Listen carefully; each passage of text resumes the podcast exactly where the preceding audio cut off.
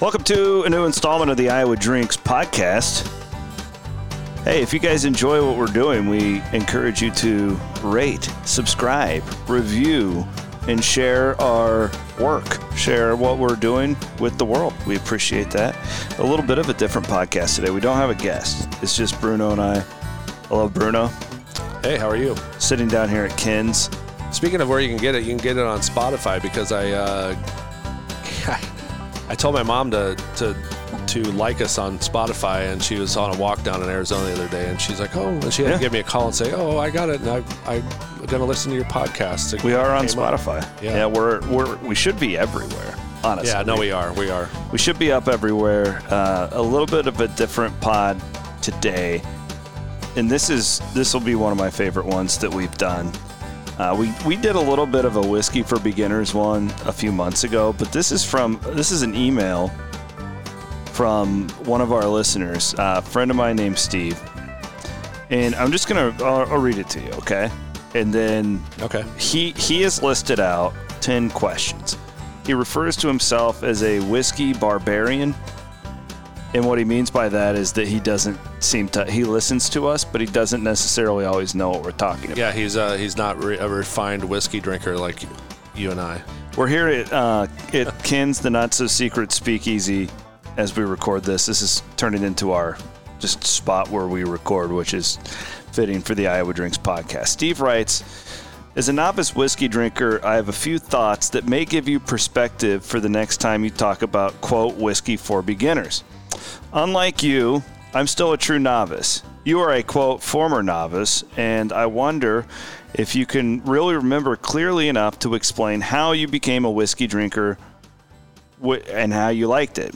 Years have a way of clouding one's memory. Plus, if yours happened at Cellar 626, you may not have a full recall of anything from back then. He's making a joke. Yeah, no. well, they do have a lot of good stuff there. He says, I'm still the guy who gets offered really good whiskey and tries to turn it down because I rarely like what they give me. The good stuff still tastes like turpentine to me.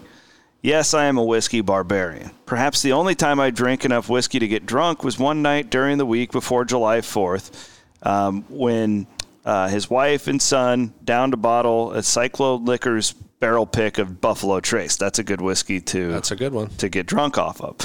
And I don't even think I truly enjoyed that, but I tolerated it. Um, and it helped manage that night. Most of my experience with whiskey these days is through whiskey sours. I like to drink, but I don't consider it to be a true whiskey experience because I mostly just taste the lime juice. When I'm at a good bar and order a whiskey sour, they ask me what whiskey I want, and I have no idea. And frankly, does it really make a difference if the lime juice is what I'm tasting?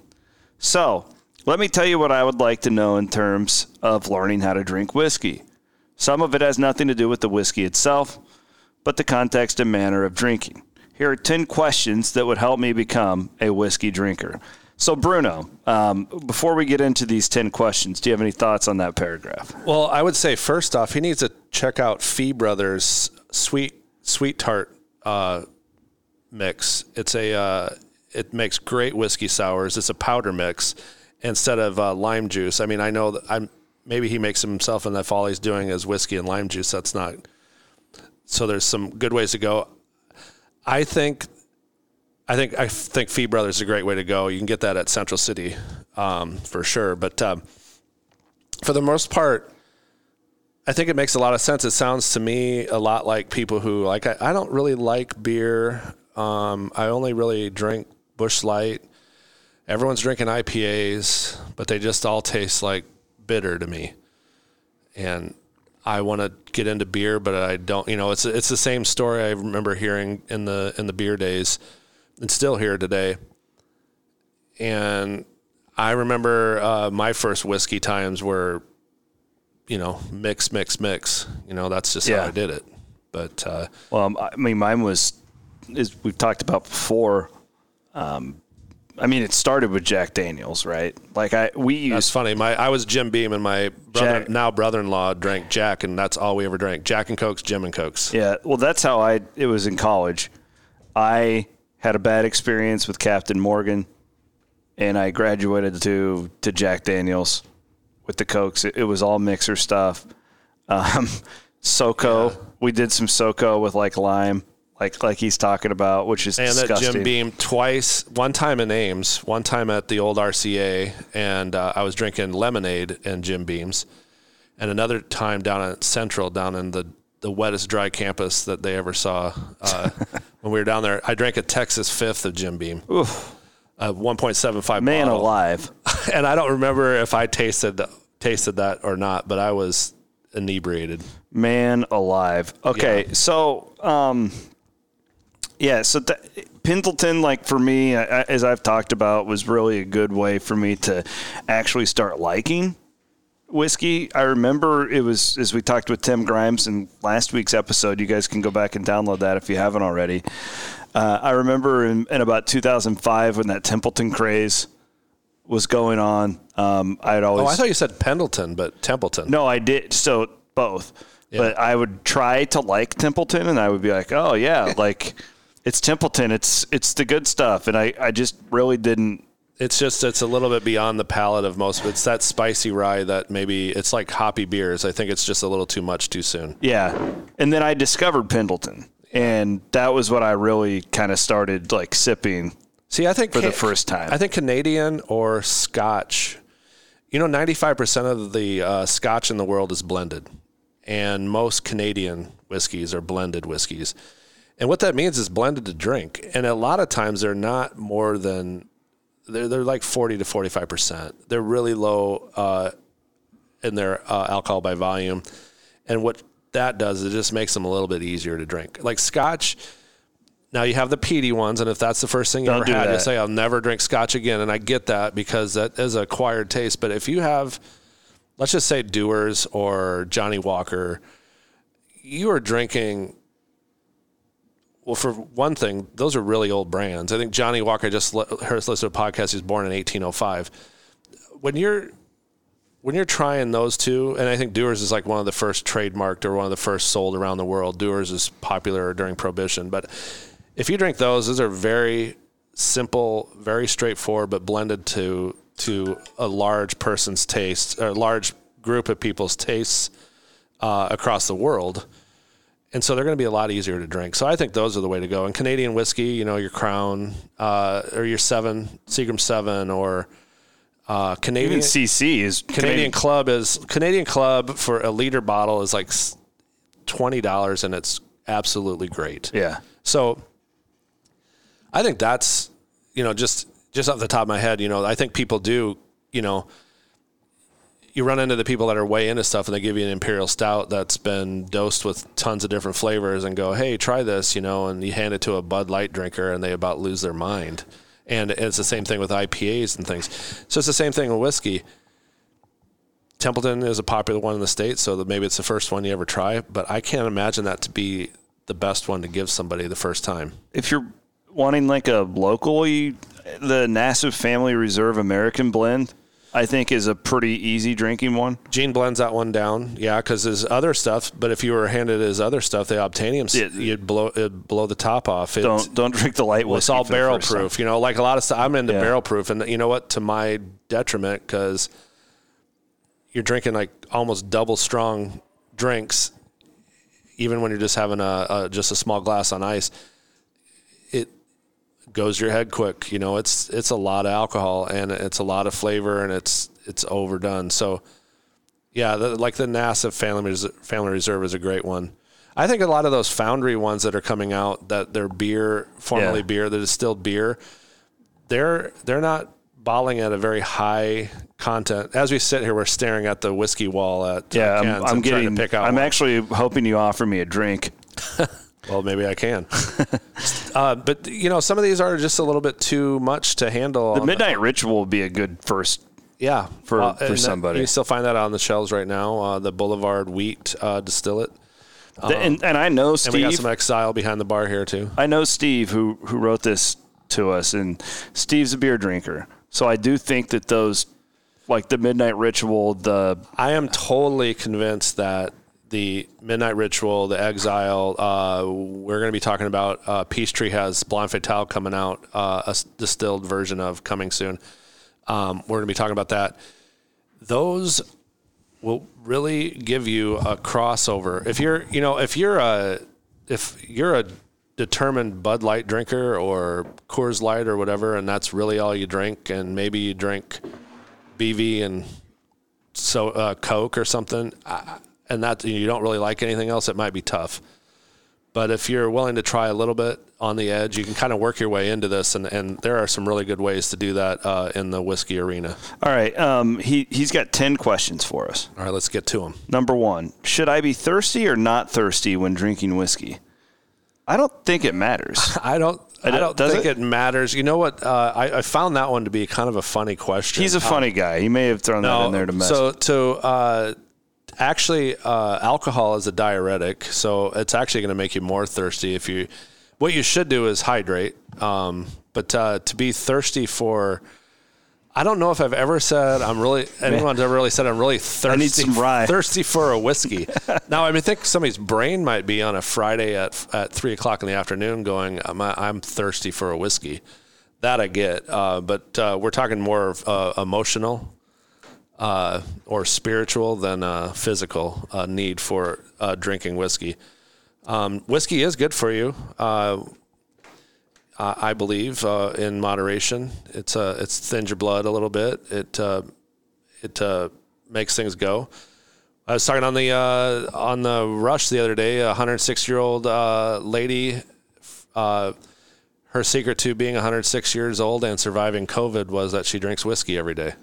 God bless her. Yeah, so there's got to be something to that, right? Question number two Should I drink something else before or after water, beer? Um, I. I personally think that water with it is a pretty good mix, just because it cleans your palates. Well, I think yeah, you should have something in between. I thought, you know, I thought he was kind of alluding to the uh, liquor before beer, beer before liquor thing. You yeah. know, I don't know if that's true or not, and I can tell you what makes me laugh about that. And everyone always has this thing. Oh, this is the way it is. Um, they talk about like absinthe back in the day. Like absinthe would make you see little green men, and it was it was uh, hallucinogenic and all that. All I can say about that is look at the bottle of absinthe sometime it's usually like 60% alcohol they're usually so high so what you're doing is just getting drunk yeah. and uh, and uh, so and the same with liquor before beer if you're drinking liquor and beer and you're drinking all day you're gonna be you're gonna get like people say keg beer i can't drink keg beer but i can just drink bottle beer as well have you ever been at a kegger where you're you ever saw the Sipping? bottom ever saw the bottom of your glass Yeah. or didn't drink you know like beer pong or funnels Yeah. of beer all that stuff so you know i think that's that kind of thing but i would say as a general rule as a human you should really hydrate with water all the time and if you have if you if you are hydrated uh, physically with water having some drinks before you know ha- being hydrated before you go out prevents as bad a hangover. It depends. I mean you can get really crazy during the night but to have good uh, good amount of water in your system all the time is in my in my experience uh, 50 years uh, what is it? 34 drinking. If you're sitting at home too, Steve, um, drinking a beer before the whiskey may not be a bad idea because it'll get those palates moving a little bit. yeah You know? no i mean it's not It'll get those taste buds activated. a well the thing is is that beer has lo- less alcohol beer is the drink of moderation uh, whiskey can if you're not careful you know if you're doing shooters I don't think that's what we're talking. No, we're not what we're talking about. But if you're if you're drinking whiskey as if you're drinking water and or beer or you know, you, you're probably need to slow slow your roll and drink some water in between it. Should I eat something before and after? uh, that's up to you. I think that falls good. into the same Yeah. same category. Um, like if you're tasting different whiskeys, having a, a little bit of food in between is kind of a palate cleanser. It kind of resets your palate. Um, it's also good to have some food in your stomach when you're consuming alcoholic beverages. Uh, it lowers your uh, your your uh, blood alcohol content, and uh, and that's good uh, to not get so so drunk. So yeah, having some food isn't a bad idea, but there is no requirement to. It doesn't make. I wouldn't say it makes it taste better or not. Although you can do food and whiskey pairings and that kind of thing, but that's an that's kind of a whole different level. Okay, these next three are really good, and I bet a lot of people have wondered: Should I add ice? Uh, should I give it any time to melt, or change the whiskey temperature, What about adding water?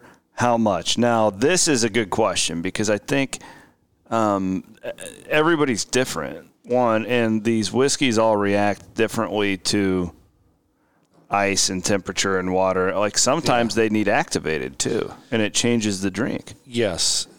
You know, if you go to here's here's two things. If you go to Scotland and you go, could I get uh, some Scotch on the rocks, some single malt on the rocks? They'll tell you no. They're not going to do it, but there will be a pitcher on the bar that has some water that you can add to your whiskey, and it does open it up. If you go to to Kentucky, they'll tell you your bourbon your way. However you want to drink it, you drink it.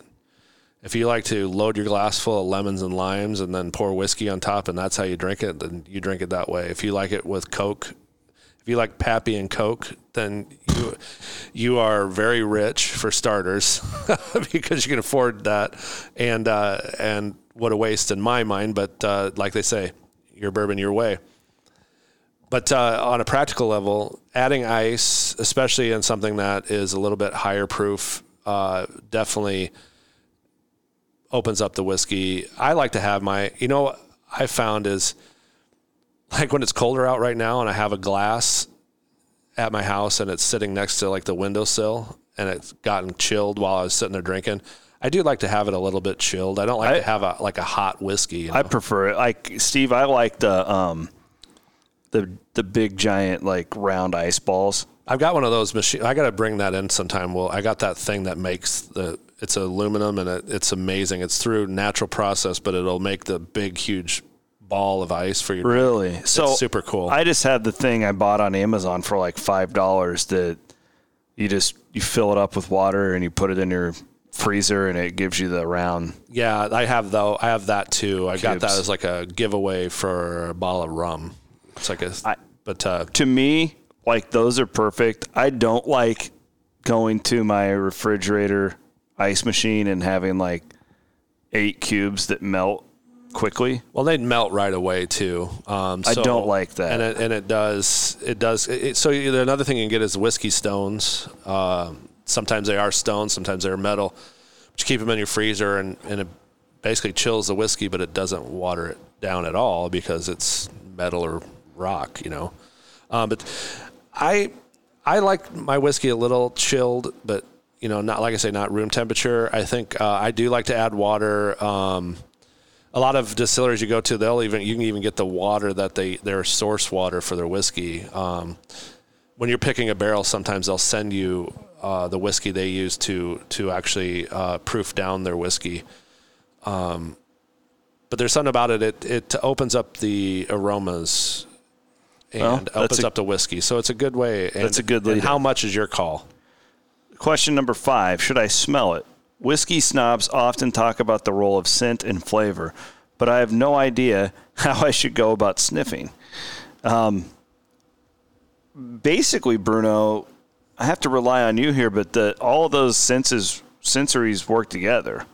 Well, we both did. You lose your sense of smell when you had COVID? I did. So and you then basically my, lost your sense of taste. People say I yes. can't taste anything during COVID. Well, you, no, you couldn't smell anything. Correct.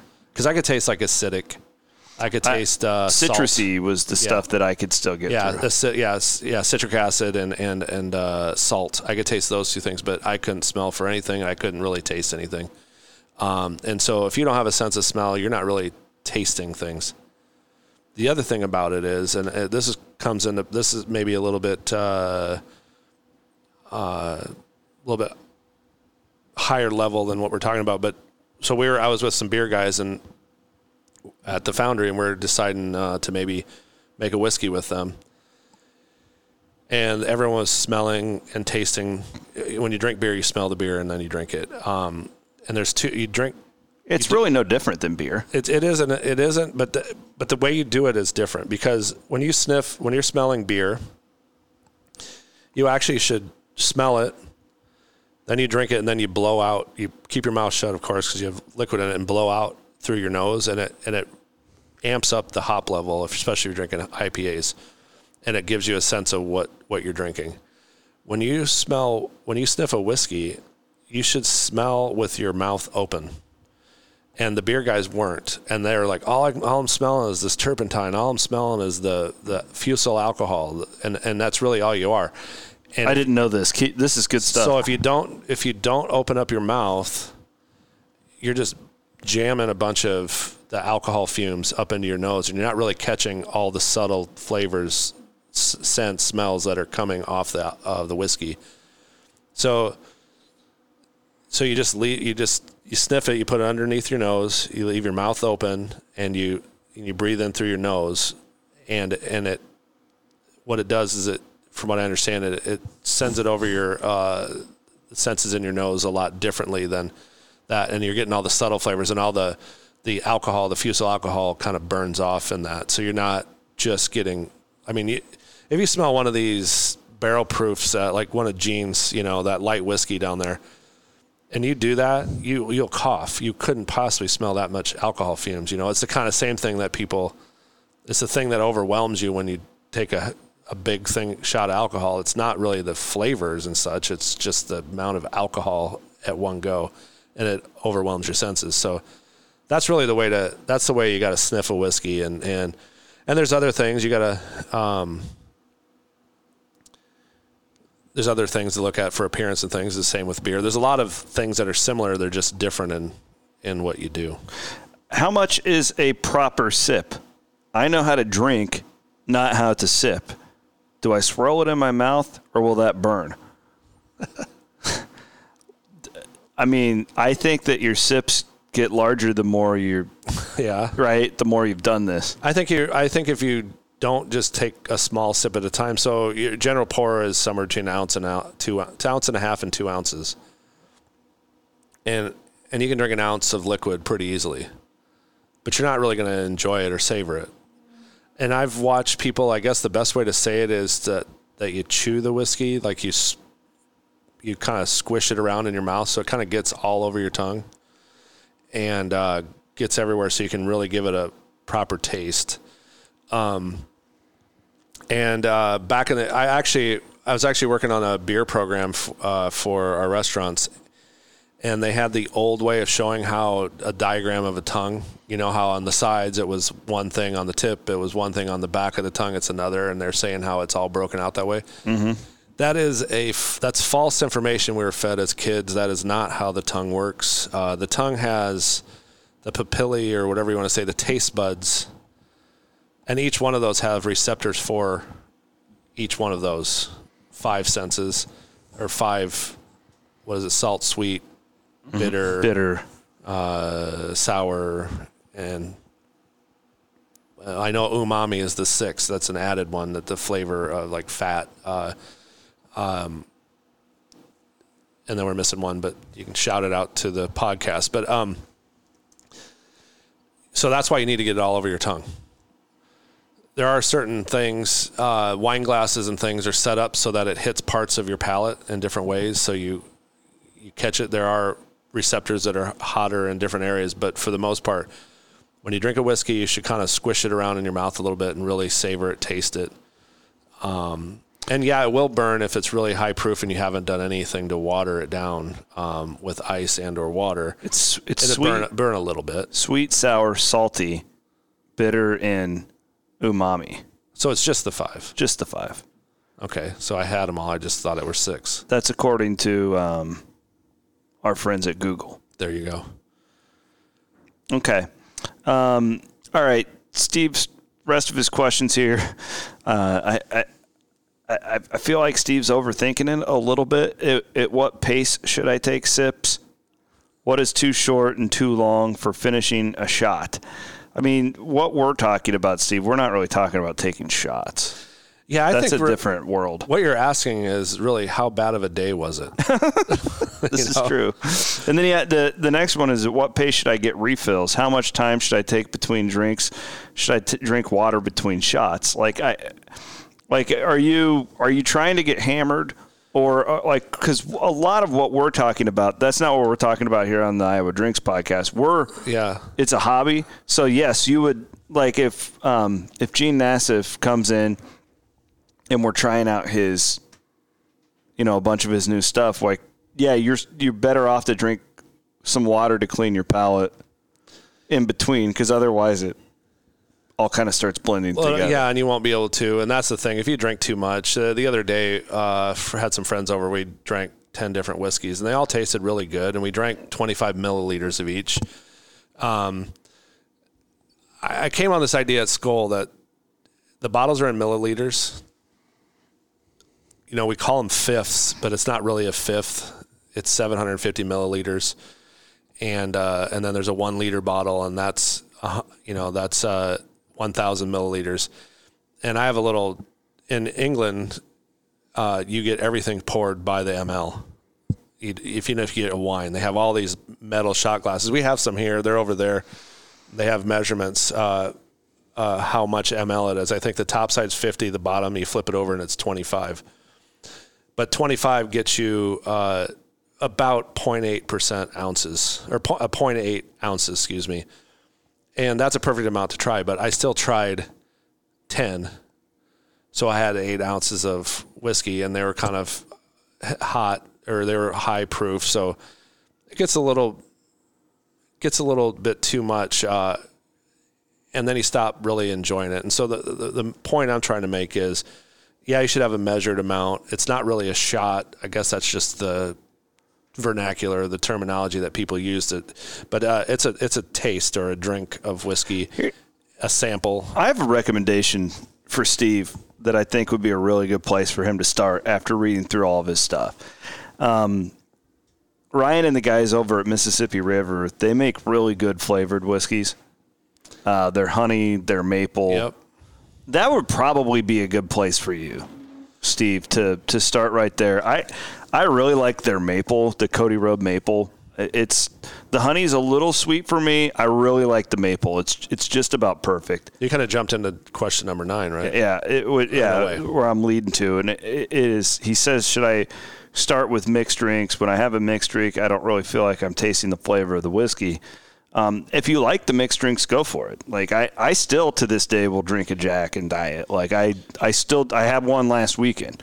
So it's not like I'm just sitting around drinking straight bourbon every time I because sometimes I don't feel. Sometimes when I'm outside working in the yard, I fill the eddy full of Jack and Diet, you know, and then um, and I and I do that. Like there's a- no rules. If you're drinking quite a little bit, if you're just if you're gonna have one and done, that's fine. But if you think you're you know if you're out with friends and you're gonna have three, four, five, I would highly suggest having a water in between. I, um, you know, when we drink beer, you say you should have a pause beer. Like there's some beers that are really low in ABV. You know, you drink. No one's as thirsty as they. When you're at a kegger, no one's that. It's like if if if you didn't know what they were doing, you're like, man, those people look really thirsty. I wonder why they're so thirsty.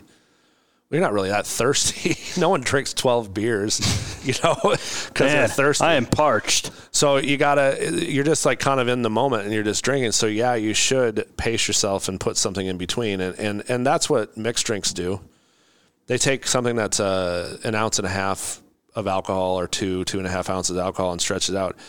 There's a, I think I might be wrong, but I believe Elmer T. Lee was a distiller at Buffalo Trace. And his favorite was a bourbon and, and uh, 7 Up and that's what he drank.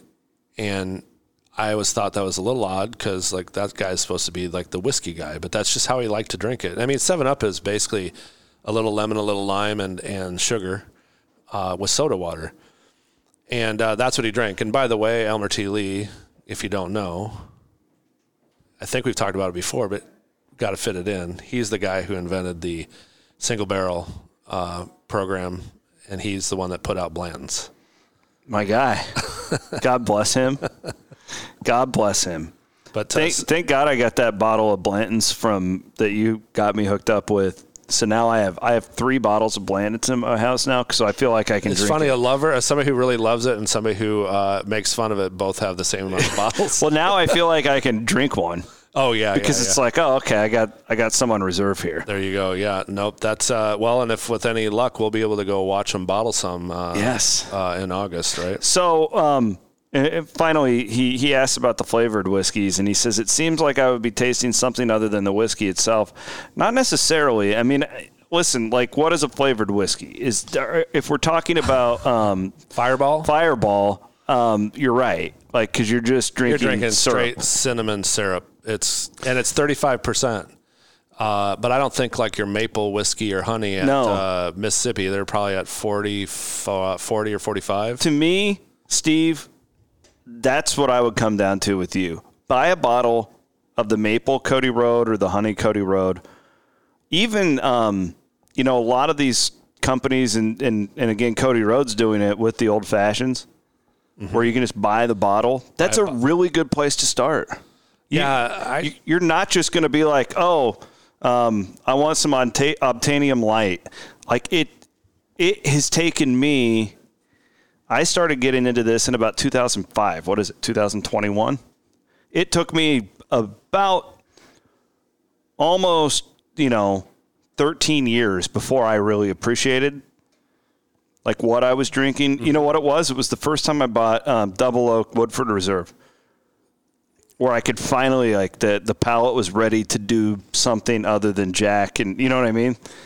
Uh, Bruno's a little bit more sophisticated palate than me, but he's been doing he's been at this say a lot is longer. I'm a little bit older than you. Is all that is. I've just like I said, I've been drinking for 34 years. And how old are you? I'm 36, but my point But is that's I mean that's kind of th- this stuff doesn't happen overnight, and maybe maybe you're not going to like it. Like it's it's not for everybody. But I, a lot of these questions, I feel like Steve is really wanting to like um, skips skip steps here. Oh yeah, no. I mean, my first uh, I first beer I ever had in the back parking lot at 16 years old was a Coors Yellow Belly, pinching my nose while I drank it because I thought it was disgusting. Uh, after that, I drank a lot. I remember we got a wine cooler keg for a party. I mean, I was drinking wine coolers until I was like maybe 19, 20. You know what I would tell him to do too is buy a bottle of mellow corn. I was gonna say that too. I was looking at mellow corn. Mellow corn, it, it- no harm, no foul. 10, 10 12 15 dollars out of your pocket. Mix it with Coke, mix it with Sprite.